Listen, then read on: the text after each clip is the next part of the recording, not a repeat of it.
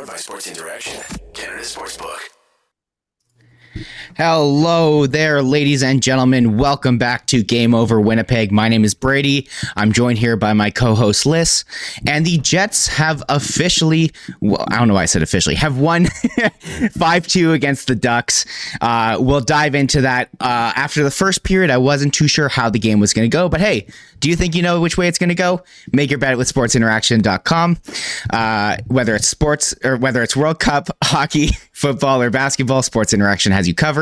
Bet pregame, live in play, or on one of our many prop bets. Sports Interaction makes it easy to deposit, play, and cash out. Uh, join now and see all the sports betting has to offer. Want to bet? Head to sports interaction dot com slash S D P N. That's sports interaction dot com slash S D P N. nineteen plus, please play responsibly. All right, let's uh, let's delve in. You know, uh, Jets win five two. Uh, at the start of the game, I was pretty frustrated with the first period, I'll be honest with you. Um, we'll delve into the rest of the game. The Jets ended up coming back to win after going down two nothing. They get five straight against the Ducks.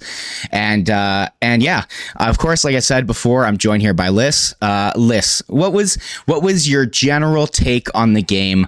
Um, how did you feel watching? Watching this one, and you know, take us through the the emotions going through the game from the start to the end. What were you feeling on the Jets today? Well, I think it nailed it on the frustration part, right? Because the thing is, when you start out that way, no matter how it ends, you're frustrated. The Jets end up winning, couple scored a couple of nice goals to put them on top there, but you're still frustrated because it's like, you know that they're able to do that. You know that they're able to capitalize on bad teams. They should be able to. Why can't they do that from the beginning? Darren in the chat says it's a W, but why the consistent slow starts? And I absolutely agree. Like, if you can't play a solid sixty minutes ever, like, what is going on? Like, I think even in a lot of the other wins that we've seen, it's been a really frustrating slow start. And, you know, you have all these notes, like, they're really not catering to us, Brady, when they're, we have all our notes about what we want to talk about from the game. And by the end, it's like, I feel like I should be throwing this half of this out the window because they won and they whatever. But you know, a lot of things to be frustrated about. Brady and I were chatting um, earlier on in the game, and Brady made some good points about some of the things that we thought the Jets are really struggling with, and they seemed to pick them up a little bit, which ended up, you know, coming out with the win. So um, I think that some of those are some good points that we'll touch on, you know, the different kinds of scoring chances that they weren't able to, um, you know, create for themselves, and the special teams and all those kinds of things. For sure, yeah. Um, coming into this game after last game, which was a, tra- a travesty, a train wreck, uh, I had a show the other day, I was by myself, uh, was it was a tough show to do because other than just the the I was saying to Liz, the worst part, the worst feeling you can have towards your team is apathy and frustration together, because again, you just sit there and you um you're frustrated, but you don't really have like the fire inside of you to to articulate what it is. You're just feeling bored and upset. So coming into this game, there were a couple things I had written down right at the start that I was like, okay, these are the things that the Jets need to focus on and improve on this game, which was was really important to me. The first things was in zone defense, uh, the defense off the rush, and they need to create more uh, more offense in the slot. Like they need they they've been relying far too much on their their um, you know, shots from the perimeter, shots from the D-men, shots from Scheifele taking a one timer from the top of the circle against the boards, pretty much. Um, Um, and I thought that uh, other than the, you know, the first period, uh, I thought that they, they actually did a lot better when it came to, especially on the rush chances. Like I, I after the first period, there was nothing at all um, as far as rush chances. And then as well as in front of the net, I think that, you know, other than on the the first goal against, which was, you know, on the power play, it's kind of tough to really um, to, to really, you know, get mad at a guy for losing his man on the power play, but at the same time, it's it's a defenseman who's in front. I think it was it was Dylan DeMelo as well as uh, uh, Brendan Dillon. Both Dillons were on the ice for this one, and uh, I, no one just picks up the guy in front. So that's that was my biggest frustration with the first goal. Um, but after the first period, like it seemed like the Jets kind of keyed in. And if you're looking over at the uh, you know the money puck, um, you know expected goals chart to see you know when when did the Jets really turn it on? It's also you know. based on feeling and, and watching the game. Um, you could really tell that after that first goal and then in the middle of the second period, the the Jets turned it on. Like that's that's when the the seismic shift of this game. Um, prior to that, uh, I I was sitting there very upset. Uh, I'll I'll get through these emotions real quickly because I think we you know we want to dwell on the fact that the Jets won. Um, but uh, my biggest issue was you start slow against the thirty-second best team, the last place team in the league, who's on a back-to-back, and they look like they have more energy than you. Like, that is something that Rick Bowness needs to absolutely, you know, uh, push down on and absolutely, you know, hammer into these guys that they cannot be doing that. If this was against any other team than the Ducks, they could have got buried in the first period, and and then it's it's you know it's a it's a goner from there. But um, where where would you say, Liz? Because you know I'm I'm rambling, going on on and on here. Where would you say the turning point was for the Jets, and um, what what were the keys do you did you find to the Jets turning it back on? Yeah, listen, while I agree with that, um, I think that, honestly, okay, that first goal, that was the Menelainen goal, correct? Uh, that the Jets scored? Yeah, yeah. that yeah, that was the uh, Menelainen goal where, uh, what happened? Yeah. I, I need to bring up my notes here. I can't remember exactly what happened, but... It was just like a bang in front, um, I believe. Oh, that was the one I, where, where where Schmidt just kind of threw it in front and he, yeah. he got he got sick on it. But hey... You know, yeah, look, looking no, at that, so, that's that's that's a play in, in, in the middle of the ice in the slot where you got to create chance. Anyway, sorry, continue. Go that's off. What we're saying. No, to me, um, the biggest momentum shift was after Dylan Samberg scores his first career N H L goal. I think that that was really where they put the foot down a little bit and decided, okay, we're going to win this game. Dylan Samberg, obviously, like, I am not a huge fan of picking out individual isolated plays and making an assessment on a player based on that, whether it's a good or a bad thing. Um, you know, there are some people that. That's why I think a lot of people evaluate goalies poorly, because so many of the things that they do are very flashy. So it's if they make a huge mistake, people just automatically assume they're bad, and vice versa. They make a flashy Andre Pavlik save, they think that they're really good, even though they're just out of position. You know, we've been over that kind of stuff. Uh, but Dylan Samberg, of course, he... that little biff at the blue line was yeah. the entire reason that that second goal went in, right? So, and that's that's tough on someone. That's that's hard. You don't. So I didn't think that he was having the greatest game even before that. Um, but, you know, he's had some rough injury luck. He's had some, you know, yo-yoing with the A H L and the N H L and all that kind of stuff. And he's really got his spot now. So, so happy for him to get that goal in, right? And I think, you know, Mikey Eyssimont in particular was happier for that goal than Dylan Samberg was himself, right? Like, the team was fired up. And I think after that, they just decided this is a game that they needed to win. Don't know why they couldn't have decided that at, you know, the puck dropped from the first period, but whatever, win's a win, and I'll take it. Yeah, absolutely. I um, I, I think that's it. That's a really good. I'm glad you pointed out the the biff on the on the first goal, because that's one where, like, that's just uh, a player. You know, he he gets the puck on the line and he starts skating backwards to try and open up, you know, maybe a slot, get a lane for a shot, and the puck just kind of floats away from him.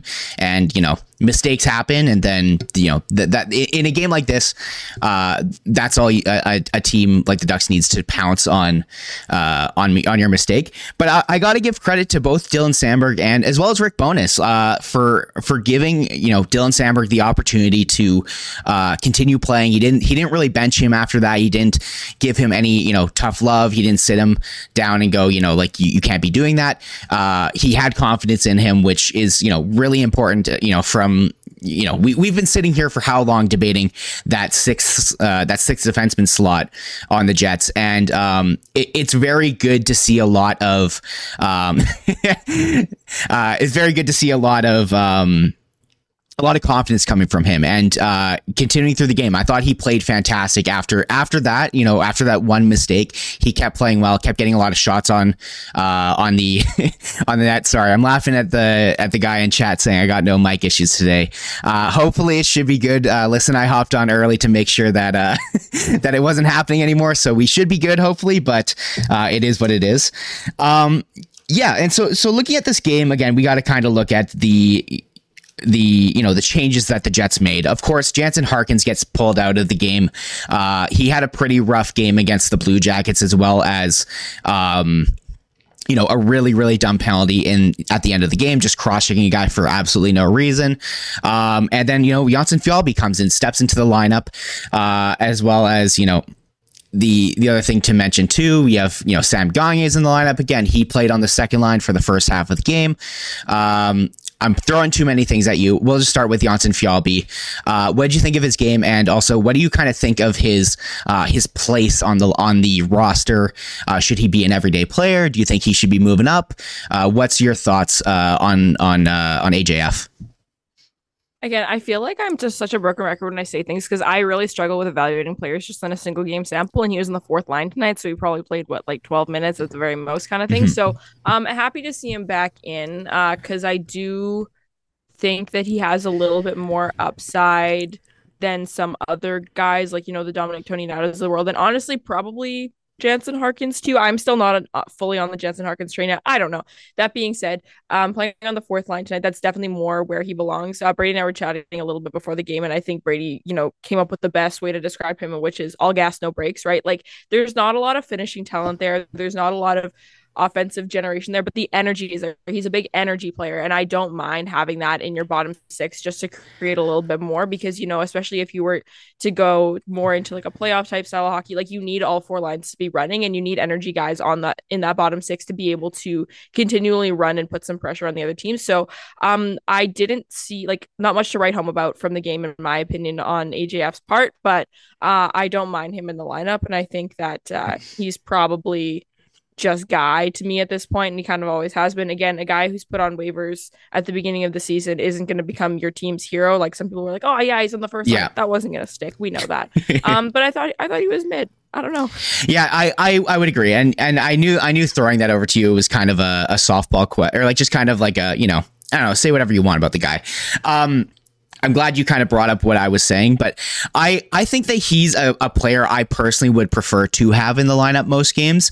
Um, but again, at at, yeah. at at the top at top end, I don't want him on the third line. I don't want him on the second. Don't want him on the first. I think he's uh, almost an ideal fourth line guy who will go out there, will uh, as as I as you. said as I said uh all gas, no breaks, and I think there is a lot of value there. You know, we always uh as as people who are more analytically inclined, you, you and I um we we do kind of brush over some of the issues in regards to uh or we we do brush over some of the intangibles kind of thing, but I think there is is a great value in having a guy like like Jansen Fialby on your fourth line who, when he gets on the ice, he makes the most of his opportunity and goes all out. And I think that that is something that that does have an effect on the rest of the bench. I think the rest of the bench looks at a guy like him and goes, okay, one, this guy's busting his ass. So either if you're if you're a guy who's on the fringe of, you know, a guy who's trying to uh, make his make his mark on the second line with uh, Dubois and uh, Kyle Connor, you're looking at a guy like that who's going, okay, uh, Jansen Fialby is is putting everything his ass into, like he's he's going all out right now. And if I don't do the same thing, this guy could be replacing me. I like having the internal competition. And I think that a guy like uh, Jansen Fialby pushes the rest of the team to be better. And again, he's an energy guy. And I think that that, that rubs off on other players. Um, and again, all the while saying this, I, I think he is an effective fourth line player because obviously you can't just float on the intangible side of things. I think that he's a good P K er. Um, I, you know, I, Again, same thing. I, I can't really comment too, too much on this game in specific, but uh, I think that he's been, you know, a, a welcome addition to the lineup. Um, I want to move over now to Sam Gagner, uh, who started the game off uh, on the second line with the with Dubois and uh, and and P L D, or no, that's the same player, with Dubois and Connor. Um, and uh, and then of course he gets taken off that line, and Mikey Eyssimont gets pumped up. Um, Personally, I am not the biggest fan of Sam Gagner in that top, uh, in that top uh, six. I thought that he looked really off today. I, I'll give him the benefit of the doubt for uh, the benefit of the doubt for last game because, you know, he kind of was, you know, first game after being scratched for a couple. You gotta gotta shake the rust off a little bit here and there, but at the same time, uh, today he looked uh, brutal on that line. Like he, there were many times where you could see P L D and, and Kyle Connor had this kind of chemistry flowing between the two of them, and um, and Kyle Connor would, like, you know, get into open ice, get a nice pass from P L D, and then he'd put it over to where he would expect a player, uh, you know, like Morgan Barron was. Not saying that Morgan Barron's the answer on that line, but anyone else on that line would be busting their ass to the to to the open space, and he puts it into that open space, and then Sam Gagner is nowhere to be found. He's just a step behind. Um, what did you think of uh, both Sam Gagner's game as well as uh, Mikey Eyssimont, and again his kind of spot in the lineup? Um, And what did you see from him after he got moved up onto the second line? You know, take it wherever you want. Start with Gagner. Start with Eyssimont. That's all you. Uh, dealer's choice. Yeah, well, I think that, you know, this question being so multifaceted just speaks to the line blender that was out today. Um, you know, I was kind of confused about it, especially earlier on in the game, but, um, you know, to the Jets' credit there, there was a lot of five-on-four play happening. There was a lot of penalty killing, a lot of power play time, so they're moving a lot of guys around and whatnot, but uh, they it's just very clear that this team doesn't have a set way that they like their lineup yet. You know, there's been so much shuffling around beyond the, like, Scheifele, Perfetti, pretty much, like, and you know, even still, like, there, there's been a lot of movement around in this these last few games in particular. So Sam Gagner, I fully agree. I think that there's he's he's not a fit up there. Um, I do still think that there's a ton more potential there for some offensive bottom six upside than in someone like Jansen Harkins and even someone like um Sacramento Line. And even though he's been on some random goal tearing or goal scoring tear right now, but um. I don't think he's in his groove right now. I think that he started off the season okay, um, but I didn't like a lot of his game tonight. I think it made more sense to drop him down. But again, Mikey Eyssimont is not a long-term solution in the top six. Um, that being said, I think he's a long-term solution in the Jets' top twelve there. I think he's, you know, solidified a spot for himself. This mm-hmm. He's been fantastic and nothing short of what we needed from him uh, since he's been brought up. But I think that, you know, the Morgan Barron top six tryout was one that made more sense than some of the others, but I much prefer him with Adam Lowry. We talked a little bit about that pregame. I think that that's a fantastic pairing. Um, and if, mm-hmm. you know, when Ehlers can come back from injury, if you slot, you know, Blake Wheeler or someone like that down in there, like, that's a really fantastic top yeah. nine that you're possibly able to run. So I don't know what the solution is. You know, many years we find ourselves, you know, screaming at the Jets from our T Vs and being like, please try this combination out. Like, I know that obviously this isn't working and this pairing, this trialing group could be so good. And to Rick Bowness' credit, he's tried out a lot of different options this year, and I just can't I can't figure out a fit for someone like Sam Gagner yet. I don't know where he fits. Yeah, I, I definitely agree. I, th- I think that he fits nicely on like a fourth line and maybe some power play time. Um, I think one of the, um, I, I like what you said about, I, I don't know if you mentioned this now or if it was pregame, but you mentioned something along the lines of, it feels like almost the Jets don't exactly know what they're doing when it comes to that second line spot. Um, I liked, I liked giving Mikey Eyssimont the, uh, the bump up, because again, he has been playing well and, um, And he's deserved to to be given that extra line of spot and given a chance there. But I think that long term, that just is not the solution, just like you said.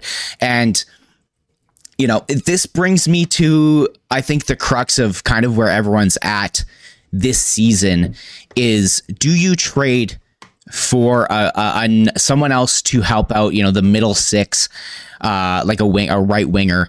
Uh, do you trade for them, you know, now sooner than later? Do you wait out the Ehlers injury? Do you uh, try to bank as much um, cap space as you can and then try to swing for the fences at the trade deadline and go get a guy like, I don't know, uh, Timo Meier would be someone who I'm really interested in, although uh, I haven't gone through the cap friendly trenches to see uh, what that looks like next year if when he gets his, you know, ten point five million dollars or ten million dollars uh, qualifying offer. Uh, maybe a guy like Patrick Kane, although I'm not a huge fan of him personally, and I don't think that he's as good of a hockey player as he used to be, but uh, he does have that superstar potential, and maybe, you know, you put him on a new lineup and he looks better, uh, or even just, you know, the lower end stuff like Connor Garland. Uh, I wouldn't call this guy lower end, but uh, Sam Reinhart would be a guy I'm looking at. Um, in your opinion, do you think the Jets need to go out and make that trade? Do you think that that's something they should be looking at doing? Uh, should Chevy be on the call on, on the phone within the next few weeks, uh, you know, patting, patting out the, you know, the details of a deal? Or do you think that they should kind of wait, see what they have, let, let Ehlers come back from injury again, see what they can, you know, blend around the, the, the, the top twelve and see, you know, what they actually have? Uh, where do you stand on that issue?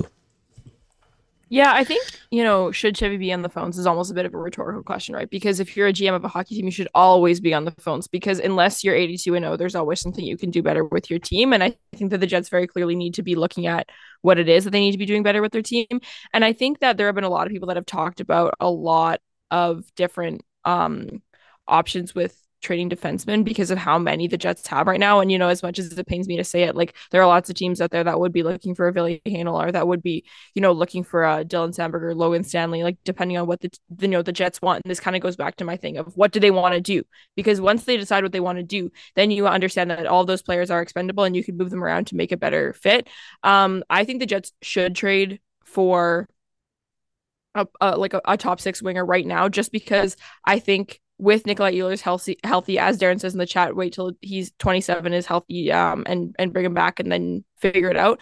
I think that even when Nikolaj Ehlers is healthy, the Jets only have five top six players right now. I don't think Blake Wheeler is a top six forward anymore for, you know, if this team is looking to go for it this year and make a push. I think that he's a short-term fix. You know, it's like if you need some energy on a shift and you need uh, to try something out, like, he's a viable option there. But I think that if the team actually wants to generate more with their top six, they need someone else in there, because as good as they have been in spurts, I don't think that they've been good enough over the stretch to be a top line of a team that's going to go far in the playoffs. And I don't think that Connor, Dubois, and random guy in the lineup is enough either. Um, so I I think that even with Nikolaj Ehlers being healthy, they need someone else, and you might as well bring him in now before the price gets jacked up at the trade deadline when everyone else is looking to make that move too. Uh, but that being said, what does it look like, right? And I think you mentioned a couple of really good players there. Um, it would probably have to be a money in, money out kind of thing, and if that's the case, who are you moving around? They do have some decent prospects down there that they could package up and, and stuff, of course, but you got to make sure it works within the cap as always. So I don't know what it looks like. Sam Reinhart, obviously, would be a dream. Connor Garland with a change of scenery could be an interesting fit there too. Uh, it's all about the fit, right? But um, back to my original point, Chevy should absolutely be on the phones, and no player should be off the table if you're looking to make the most out of this team. Absolutely, and uh, I think I think you you you took it well there. I think that that was kind of that's kind of where I stand on it as well too, um, because I think the reality is, as you said, there is only five guys in that that top six who I'm like, they need to be top. Uh, they need to be top six players. And I think that, you know, if we're looking at this, the Jets are kind of in a two-year window right now. They have this year and next, when they have, you know, Connor Hellebuyck, who they have to re-sign, which we're we're not going to talk about that because we don't want to be sad. Um, they have Mark Scheifele, who needs to be re-upped. You know, Blake Wheeler will be coming off the books as well too, who's he's still, you know, an effective piece of this roster. Um, but I think that if you're you're building a championship team uh, with what you have uh, here in Winnipeg, um, a championship team has Blake Wheeler on the third line. Like, that's just the reality of it. And uh, yeah. I think you kind of meant you you brought up the fact that I was saying before the show that uh, I'm I'm you know really happy with how uh, Morgan Barron has looked with uh, with Adam Lowry. I think that they they complement each other really, really well. Two big bodies who can go out there and uh, kind of command play and try and feast on other teams' third third and fourth lines. Um, just imagine a guy like Blake Wheeler on that line, like just uh, Wheeler being able to come into the zone and just kind of put the puck into in front of the net and have those two guys bang it home. Like, that's that to me is a makeup of a line that should work, in my opinion. And then again, if you can afford to put, uh, you know, somebody with, uh, you know, I, I would love to see a, you know, a Perfetti, Scheifele, uh, Ehlers line when he gets healthy, um, and then, you know, Connor, uh, Dubois, and someone else. You know, it is it is tough to kind of figure out, you know, who should be on that line. It's tough to really predict trades. Uh, and as you said, you know, any G M should always be on the phone. Um, I wonder though if if the prices, you know, maybe aren't. Uh, I don't know if the prices are going to be more expensive now or later, closer to the deadline, because obviously you have more teams trying to get, you know, the big fish. But at the same time, teams aren't always necessarily confident on whether or not they want to, you know, dish people off. But I feel like in this year where Connor Bedard is is uh you know the grand prize that all the bottom teams are looking for, and you know if not, they'll take Adam Fantilli, they'll take Matvei Michkov, say, yeah, they'll the take consolation prize. There's, there's a lot of either. There's a lot of consolation prizes here uh if if you're a, a bad team this year. And so I think that you know you might be able to pry a Timo Meier from uh, from the Sharks, because you know in in the grand scheme of things, the Sharks are not doing well, and they they do not need to have a player like Timo Meier, a player like Erik Karlsson. Not that we should be trading for him. We don't, we have too many D already, but um, but also Erik Karlsson. But also that would be kind of sick. Um, But um, can you imagine how much that could change the scheme of some of the offense? Like we were talking before about how awful the Jets are at getting the proper, you know, slot shots and high danger shots that aren't defenseman point shots or Mark Sh- Mark Scheifele at the top of the circle shots. Can you imagine how dynamic our offense could be with Erik Karlsson? I'm sorry, but what an upgrade that would the, be on so many, like on the, everyone. My only issue, though, is then you're going to end up having at least two defense on each power play, and Ville Heinola will never see the light of day, and he would probably be on, in that trade.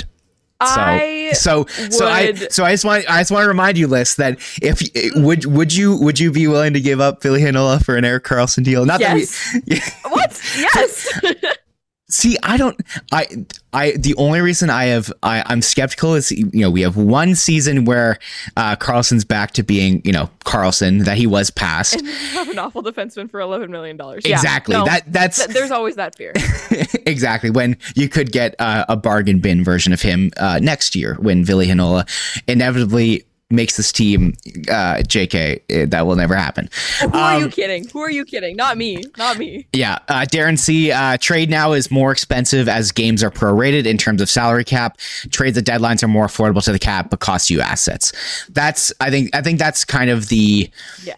thing. And so, but, but the Jets do have a decent amount of, do they, I'm pretty sure the Jets have cap space, don't they? I think someone said earlier, uh, they've got dollars or so. Yeah, so I mean, I think that that allows you some space to bring guys on, but um, but, uh, uh, but money um, has to go back and forth no matter what. And is that including Nikolaj Ehlers on L T I R or no? I have no idea, and I, I cannot remember how L T I R affects um, banking cap space. I don't think that you can bank cap space from L T I R. No one knows. It, we, we get into it another time. Sorry, this is I'm not. What we're I'm doing. not. I am not Brandon Pridham. Um, but where's yeah. Marat? I'll call him. Yeah, T B A, for... hello? Salary cap, hello? no, um, for real, but... Okay, then uh, I guess I guess we can we can hop back into the game. Um, you we kind of mentioned him, uh, and, and we kind of talked about that top line. Uh, I, I, I think that today, personally, I found that Perfetti didn't have uh, his best game. I think that he he still looked good, um, but I thought that that line, until, you know, things started rolling after, you know, the second period, um, that both Wheeler and Perfetti looked a little slow today. I thought Scheifele had a good game. I think he was in a pretty dangerous, uh, in pretty dangerous locations. So um, I, I will definitely give him credit for that. Um, however, I don't think that that Perfetti had the most fantastic game. Um, I think that, you know, the only reason I bring him up is because we've been so constantly uh, talking about him. You know, he's had a good game. He's had a bad game. He's had a good game. He's had a good game. He's had a good game. Um, what did you see from both Wheeler and uh, and Perfetti on that top line there? Um, you know, if if you're going to next game, would you be shaking that up? I think I remember you saying something along the lines of you're not sold on that line. Um, yeah. So take it away. Uh, the mic's the floor is all yours. Uh, top line thoughts. Yeah, let's let's talk a little bit. Um, so I think that I haven't been married to that line, and then they got better. And then they were not so good, and then they got better. Like, you know, there's always that song and dance, but I think, you know, if you look at the grand scheme of things, there's still obviously some room for improvement there. And I think this goes back to just kind of the general issue that we're seeing in the top six, where they're just not generating enough. I don't feel like all five players are playing enough as a unit when they're out on the ice. Like, your top lines on a team that's in the top of their division should be, you know, powerhousing and, you know, taken over when they're on the ice. They should be creating a lot more than they're giving up. Teams should feel caved. That's just not what we're seeing from these teams. Like, you know, I, plus minus is a dumb stat, but I love saying that and saying but. But when you look at, like, you know, previous games and, like, some of their top six players are are sitting in, like, the minus threes, minus fours, and it's like they shouldn't even be playing that much time in their own defensive zone, you know? And it's like, I understand that that's always the case, that there will be times when they play in their defensive zone. Connor McDavid plays in his D zone. Cale Makar plays in his D zone. It happens. I get it. But I just feel like there's not nearly enough offensive prowess and enough pressure and enough dominance for me to justify leaving that top six as it is. And I thought that tonight in particular, I guess it's the afternoon still, um, but whatever. um, Wheeler and Perfetti, again, when if one of them is not on, I feel like the other isn't on because neither of them can carry that line on its own. Mark Scheifele is fine. Mark Scheifele's had a good season. He's good. He's whatever. But I think both of those players need to be good in order for the whole line to look good. The line looked bad tonight. Again, we have Wheeler looking a little bit slower. Perfetti just didn't seem to be his full self. Like, you know, on that last goal there, um, that Scheifele scored, like, Perfetti passed to Wheeler, who passed to Scheifele, who scored that beautiful shot. Hence, I re- ran upstairs and switched the jersey. I was like, you know what, Scheifele deserves the jersey on the wall for that one. Um, but even still, like, you know, the pass was calm and collected from Cole Perfetti because we know that he's able to do that. But just generally speaking, I didn't think that there was enough from them at five on five for me to, you know, go crazy about it or anything like that. And I just, I don't know what the solution is. And I don't think I've liked enough of what I've seen from them consistently over the last, I don't know how many games they've been together, six, seven. I'm just pulling numbers out of my ass here, but I haven't liked them enough for me to justify wanting to keep them together. I'm okay with shaking things up. For sure. I think when it comes down to that line, like we saw a couple games ago, what what was the game that, uh, that Wheeler had? Hat trick. Who were they playing again? It was um uh anyways. That you, Colorado? That was Colorado. Yeah, I think that was the Colorado. Yeah. yeah, it was the Colorado game. Um the way we see that saw them that game is is what that line can do when they're on. Um but I think really uh, much earlier in the year they they put that line out and it was brutal. Like it was slow. It was really bad. They didn't come back to it for a long time. Finally, they put that line back together once they switched around, uh, you know, Connor on uh, the lower lines or not the lower lines on P L D's line. Um, but I think that the my issue with that top line is either they are on and they are making crisp passes to each other. They are um, in each other's, uh, you know, constantly, you know, reading the play. They all have kind of the vision of what the play should be doing. It's almost like someone's playing N H L, watching them from like uh, uh, an, an you know a, a top down view, who can kind of manage all of his players, and they play well together. But the issue is when you have games like tonight, where you know, and especially yesterday or not yesterday, the last game against the Blue Jackets, when things when the passes aren't connecting for those guys, that line is brutal. Like it. They are not able to create anything. And and so luckily, because I, I, I just don't think that, you know, one one of the issues that, you know, the the the knocks against Perfetti is he's not the fastest skater. Uh, we all know that Mark Scheifele tries when he would like to. And Blake Wheeler is unfortunately old. He, like getting old for for so he can't be motoring every single game. You know, some games he absolutely has it and has uh, fire in his step uh, and is ready to go. But on the nights where that line is not clicking, it is bad. And and you can have a line, a top line. Um, you know, if you want to be a team that's top of the league, top of the Central, you can't have a line that one game is, you know, fantastic, making crisp passes. They look like the Sedin twins out there. Uh, and then the next game, they look like they could be a third line who is getting, you know, dominated by uh, the opposing team's top competition. And um, absolutely. And so, and kind of just going back, I also wanted to even, you know, note on on the goal that Scheifele scored there.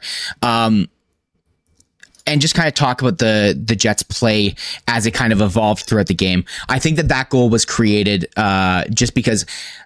If you look at the goals before then, other than the Samberg goal, you know, you look at the Menelainen goal, you look at the, um, who was it? Uh, the Barron goal, where they had a, a super nice uh, passing play. Uh, you look at, uh, I think that those were was the main ones. Those are goals where they created uh, opportunities in front, and they they created them in the slot. And it just it just goes to show that uh, on the Scheifele goal there, for example, um, that goal was created because the defenseman backed up and just went into the middle of the slot, because that's where they've been creating. Scheifele has a great shot, um, was able to put it home. And, uh, and yeah, and then of course, Schmidt scores the final power play goal. Uh, and, and there we go. Jets win. Um, all around, it was a pretty wishy-washy game. We got a, a little bit of the fun side of, of watching the Jets crash and burn. Um, And then we got to see them, you know, t- as as they always say, you always have a game plan until you get punched in the face. Jets got punched in the face in the first period. And you know what? They staggered. They got back up and they punched back. Um, so I'm just going to throw it to you. We, we got to end it off here very soon. Uh, fi- do you have any final thoughts on the game, uh, as well as kind of looking forward to uh, the next game, which is on Tuesday against the Panthers? I'll be at the game, so Liz will be hosting, and she'll have a, a guest with her as well. Um, so yeah, what, what would you what what are you looking forward to next game, and also give your final thoughts on the game? Yeah, absolutely. Like, I think it's the kind of thing that, you know, these these suggestions, these recommendations are not unique to the Winnipeg Jets as a hockey club, right? I think a lot of teams need to work on this type of thing. But, you know, um, the improvement off of the rush is something that's, you know, super huge for this team. When they can't enter the zone properly, they can't enter the zone with confidence, with strong possession. Uh, they really struggle. Uh, and special teams, I think, both need to improve a little bit. I think near the end of the game, their penalty kill bailed them out a little bit, but I think, um, you know, their power play, if they can't figure that out soon, that's going to cost them a lot of you know, should be goals and therefore a lot of games, I think. So um, I think the quality of offensive chances just generally needs to improve in order for this team to win games a little bit more sustainably. They need to be better off the rush. They need to create more chances in tight in front of the net. You know that they have the players like Pierre-Luc Dubois who can score in those situations, but they just need more of that pucks, more of those pucks in front. And that doesn't necessarily mean point shots from defensemen. Uh, so I think those would be two areas that I would focus on in particular. And I don't know what exactly that solution is, right? You know, if, if, and if the team knew they'd do it, right. That's always the, the catch twenty-two on those, is that, you know, what you need to do sometimes, but it's all a matter of, of the process of how you get there. Uh, so I think that just, the quality of the high danger chances that they're able to create is so, so pivotal to this team's success going forward. Uh, and I also just think that they need to beat Paul Maurice um, yep. going into the game. Yeah, Paul Maurice returns to the building. Uh, will he get a better uh, salute tribute video than Patrick Laine did? Yes. Oh, I if I were to move to Toronto for a work term for six months and come back, I would get a better return video than Patrick Laine got. That was ridiculous. Anyways, we're not getting into that. Um, which also, I can't believe they didn't give him any attention on Friday. I was a little upset about that, but that's yeah. the point. But you know how Winnipeg fans feel about Paul Maurice. He's going to get a massive oh, people. The players will cheer for him. I'm sure it'll be we, a really, really we need a we need a, a communal. Everyone does the the salute at the same time for him. Maybe we'll get a new salute gif uh, of him. The, the white person mouth with the mm, with the, the first lips is just off. So good. I miss that gif. Oh, man. Uh, anyways, thank you all for tuning in. Please uh, like, if while you're still here, please like the stream. Um, it, it really helps us out with YouTube algorithm, you know, post comments, this and that. Thank you all for tuning in. Thank you all for commenting yeah. in the stream. We really appreciate it. Um, Absolutely. And we also think that, you know, um, we've kind of gotten the hang of this. We're a couple shows in. Mics are better. Streams are better. You know, all this kind of stuff. So, um, but Brady and I are both admittedly still very new to this kind of thing. So, you know, if you guys follow us on Twitter, if you know us, if you're in the stream, definitely let us know how we can improve, what you like, what you don't like from the show. We always appreciate the engagements in the comment section. I we appreciate the streams afterwards on Spotify and whatnot. So uh, definitely always appreciate the love, and we'd love to get better. So let us know how we can do that. And let us know if you if we have if there's a guest you want us to get as well too. Because yes, we're, we're always uh, doing solo streams here and there. So we're always looking for new guests. Um, Liz will have one on uh, Tuesday. It is Mike Mike Gould, correct? Awesome. So uh, Mike Gould will be joining Liz on Tuesday. I shouldn't say that so quickly. I have him lined up sometime soon. I think I'm pretty sure it is on Tuesday. Anyways, regardless, thank you all for tuning in. Uh, we'll see you guys uh, on Tuesday, and uh, and yeah, check out. Uh, obviously, follow us on Twitter at N H L Chunky, at Liz Hood, and um, follow at S D P N Sports. Have yourselves a great day. Uh, have a, a good week. Stay safe. Thank you all for tuning in.